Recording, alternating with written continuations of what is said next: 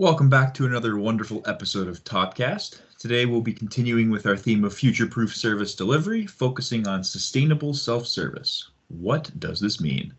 How can we apply this to our new reality? All that and more shall be covered today. Let's get into it.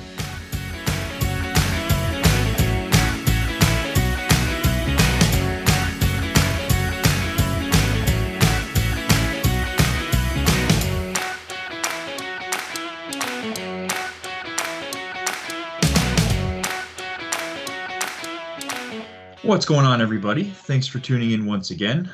Today, we are bringing back service management consultant Yash Parikh to break down some of his experiences with Topdesk customers over the last several months. Welcome, Yash. Thank you, Braden, for having me back on.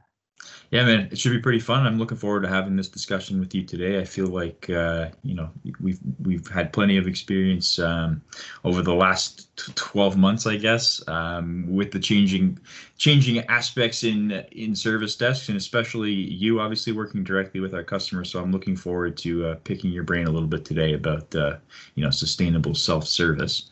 So my plan for today is to learn a bit more about uh, some of the self-service issues departments were facing prior to the pandemic, and maybe how they combated those rapid changes and how they can be best set up for the future. So, I guess to kick things off, um, what were some of the goals uh, service departments you were working with were striving toward pre-pandemic related to improving self-service?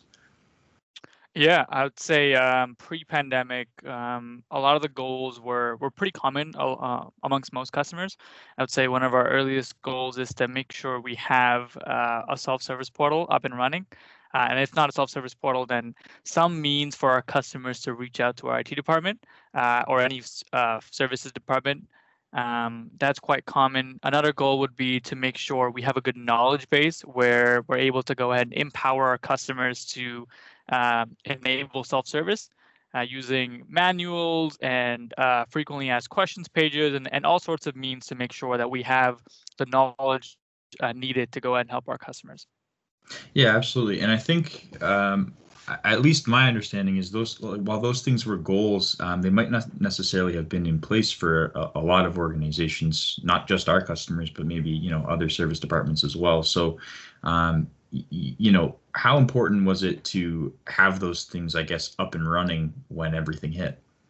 I think you hit the nail on the head, Braden, pretty much. Um, those things were, were good goals before the pandemic, but it became quite clear that um, their importance and their significance rose quickly when the pandemic hit. They were almost essentials. Uh, maybe not. Maybe I don't want to go that far, but they were they were way more important in terms of people's priorities than they were before the pandemic. Because as you know, when when you have time to do things, you're kind of like you're you're okay with putting it off a little bit more. Whereas when a situation, an emergent situation arises, you realize that uh, if only I had spent more time before the pandemic working on this, we would have been in a much better spot. So organizations quickly realized that um, you know this was a quite a high priority. Yeah, I think I think we can touch on that in a little bit again as well. Um, one question that kind of you know uh, comes up, I guess, in my head right away is uh, you know, every single organization, regardless of if you're a school board or any other organization for that matter, um, basically that everyone has you know people that they support that sort of expected to be able to walk up to the service desk and have their problem either resolved or or being handled in some way shape or form just by you know approaching the service desk and having and having a conversation with somebody. So for those kinds of people who may not be used to or may not be so inclined to use a self-service portal um, I guess what are your top three tips for you know those kind of people now that they're working from home, or maybe making service desks have a uh, a better approach to you know dealing with people who might not be as comfortable with self-service portals? Yeah, and I think that's a that's a valid concern. There's a lot of people um, in, organizations who just aren't comfortable with how quickly technology is um, quickly growing.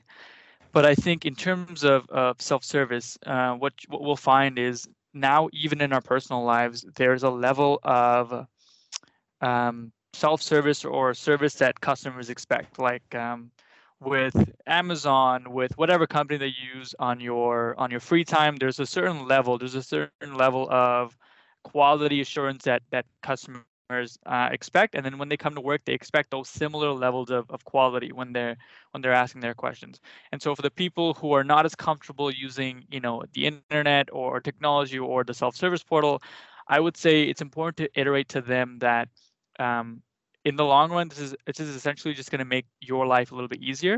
Uh, I, I understand that change is difficult, and you know, learning something new can be quite a challenge. But I just want to iterate to those people that um, although it'll require some work in the in the front end, I think it'll pay off in the long end because it will save you a lot of time, effort, and and overall it'll just be easier for you to get your questions answered uh, a lot quicker and a lot more efficiently. And I guess for uh, the service department perspective, like what what are some strategies that they could maybe take to you know make make that transition for those people a little bit smoother? Yeah, I think it's important as a service uh, department to identify who those people are, and, and perhaps if they need some sort of training or some sort of documentation on how to navigate to the self-service portal, and then once they're on the self-service portal, what is the best way to go ahead and and ensure that they find the services that they need. Um, the other thing service departments can do is make sure you have really good keywords so that um, when people search things on your self-service portal, they find exactly what they're looking for because those keywords are automatically set. Um, so those are just little things that go a long way in in helping someone transition to a new way of of working. All right, so I guess tying into a little bit what we talked about uh, before there as well, uh, what were some of the preventative measures uh, maybe your customers took to ensure that their departments would run smoothly given these circumstances that have obviously adjusted? Maybe uh, you know, maybe you have a specific example in mind. I do have a specific example in mind. This is quite specific to, to the pandemic.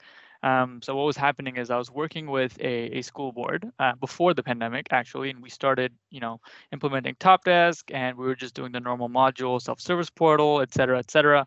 And then the pandemic hit, and um, their management team realized that they had a bunch of PPE uh, equipment that they needed to manage somehow. They needed to keep track of this inventory, and they didn't know what tool to use, and so they kind of added that to the scope uh, of Topdesk. So we took a couple of consultancy days within within the pandemic to go ahead and get item management up and running so that they're able to go ahead and manage their their PPE uh, sufficiently and, and their inventory sufficiently. So that was quite unexpected. We didn't plan for that when we first started implementing Topdesk. We didn't know we'd use Topdesk for that reason. But you know, when life uh, when life gives you lemons, you make lemonade. So we ended up we ended up going that way. Yeah, absolutely. I think that's a that's a great example too. Um, and it, you know, doesn't necessarily uh, deal directly with self-service, but it, it definitely applies to this situation because you know you have to be you have to have the agility as a service department to adapt to whatever changes are thrown your way. So I think that's awesome. I do have another example for uh, specifically self-service. I would say with a similar customer with the same school board. Essentially, we went live with the self-service portal a little bit before the pandemic hit. Um, and so they found it quite beneficial that I think the timing worked out. We didn't know the pandemic was going to happen, of course, but timing worked out where they transitioned from their old tool, which wasn't uh, as great in terms of self-service, to a tool where they had a better knowledge management system ready, like Topdesk. And we ended up um, going live right before the pandemic, and it actually helped them a lot in terms of call volumes, in terms of managing a lot of the, those questions when people were transitioning from working from home. Yeah, and I think for the, you know those organizations now that maybe don't have a self-service portal set up or it isn't optimized to work that efficiently, that example right there kind of lends itself to uh, the importance of having one that that works the way you need it to. So that's uh, that's an awesome example as well. Uh, earlier in this episode, we we kind of discussed some tips that you had for you know those who were maybe uh, struggling with the transition, now working from home and not being able to go to a service desk. So do you have any uh, suggestions for uh, things that an organization should stop doing to mature in their self-service and create a more sustainable department? Uh, yeah. So in, in addition to everything that we discussed, knowledge base, um, having good keywords, et cetera, et cetera, if you are a customer and you want your um, employees to adopt the self-service portal more, I think there's a couple things that need to be done. One, you have to be there in order to train employees who aren't familiar or comfortable with using the self-service portal. I think the the better equipped they are at at doing that through trainings, the more our adoption rate will be, and the more likely they are to actually continuously use the self-service portal. The other one is I know there's a lot of organizations who have multiple ways of, of receiving tickets, whether it's emails or calls or in person. And I can imagine a lot of employees have been using a specific way to log their tickets for so long that something new like the self-service portal, they're probably not going to adopt if the other options are still available. So I would advise my customers that if you really just want your self-service portal to be one of the few options in which you can and receive tickets, then it's it's best to slowly nudge them in that direction and kind of uh, phase out the other ways uh, of receiving tickets if they're too much for you to manage. Now this is obviously a case by case scenario, but that's something I would advise for good self-service portal adoption from our discussion today, what can IT managers still action given the circumstances this year? I think in terms of things that you can action, um, if you haven't done any of the things discussed already, like ha- have a good self-service portal with a good knowledge base, et cetera, et cetera, I think those are the first things uh, on your priority. However, for uh, for for organizations who want to be a little, little bit more um, proactive uh, in in what's to come, I would say it's best to go ahead and focus on on improving what's already there and identifying areas in which you struggle. I think it's good that we take 2021 and 2020 and reflect really on how we handled the pandemic. What were our strengths? What were our weaknesses? And then identifying those weaknesses will give us a, a, clear list of our priorities and what we need to focus on in the future. And I think now is the time more than ever to, to realize that being proactive pays off. Being proactive is really the way to go. Um, and so in order to start being proactive, we have to be reflective first and, and think about what what we need to improve. I think that ties this episode up quite nicely with a pretty bow. Um, touched on pretty much everything we could about sustainable self-service. So, um, yeah, I think I think that was uh, great content for us today, Yash. So thanks thanks again for doing this, and, and thanks again to our listeners for tuning in to episode two of season two.